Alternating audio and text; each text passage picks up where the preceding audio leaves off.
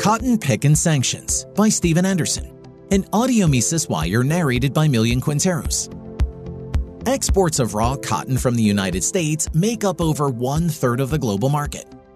After China, the world's largest importer of cotton, entered the World Trade Organization in two thousand one, their share of global textile exports went from fifteen point three percent to thirty-two point four percent in twenty twenty-one. The U S-China cotton trade should be flourishing and mutually beneficial, but two successive U S administrations have enacted tariffs and sanctions on it with unintended consequences.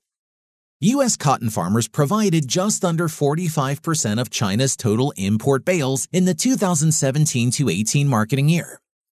The Trump administration threatened to impose tariffs, which caused price volatility from two thousand seventeen to two thousand nineteen. The U S share of China's cotton imports dropped to less than eighteen percent in the two thousand eighteen nineteen marketing year. Global cotton market prices were also volatile due to changes in supply and demand. From two thousand eighteen to two thousand nineteen, Brazil and India became more significant cotton suppliers for China, filling the void of U S cotton imports.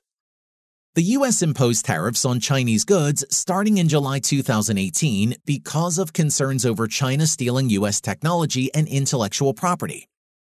China in turn imposed tariffs that targeted many U S products and threatened tariffs on as much as sixty-five percent of cotton imports.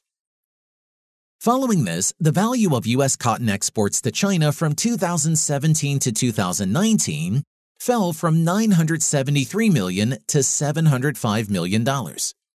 Total cotton quantity shipped from the U S to China fell from zero point five six to zero point three seven million metric tons. The Trump administration raised tariffs on cotton imports from China during trade negotiations between two thousand eighteen and two thousand nineteen. The long-term effects of these tariffs on cotton prices and textile production have not receded. In December twenty twenty, the Department of Homeland Security issued an order to block cotton imports from a government organization in Xinjiang in response to the alleged human rights abuses against Uyghurs. All textile products from Xinjiang had to be tested to certify that they did not contain cotton. If they tested positive for cotton, then the import product was impounded. This requirement is time-consuming and delays the sale of the product. The Chinese government's abuse of the Uyghur people is well documented, but sanctions and tariffs on the cotton trade will not reduce this mistreatment. In twenty twenty-one, the Biden administration implemented new sanctions banning the export of most cotton grown in China to the U S. The new policy was meant to address purported use of Uyghur slave labor in cotton production. This U S ban applied to textile products made in whole or in part with Xinjiang cotton, irrespective of the nation that produces them. Sanctions from two consecutive administrations have shifted the global supply chains for cotton, cotton fiber, and clothing, resulting in unintended consequences for U S cotton farmers, cotton gins, and textile manufacturers. Chinese government sanctions and tariffs have also affected cotton trade.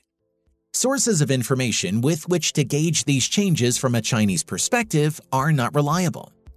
The idea that U S sanctions and tariffs can change the bad behavior of another sovereign nation regarding human rights ignores a recent history of sanctions that resulted in little to no change in the policies of the nations targeted by them. For more content like this, visit Mises dot org.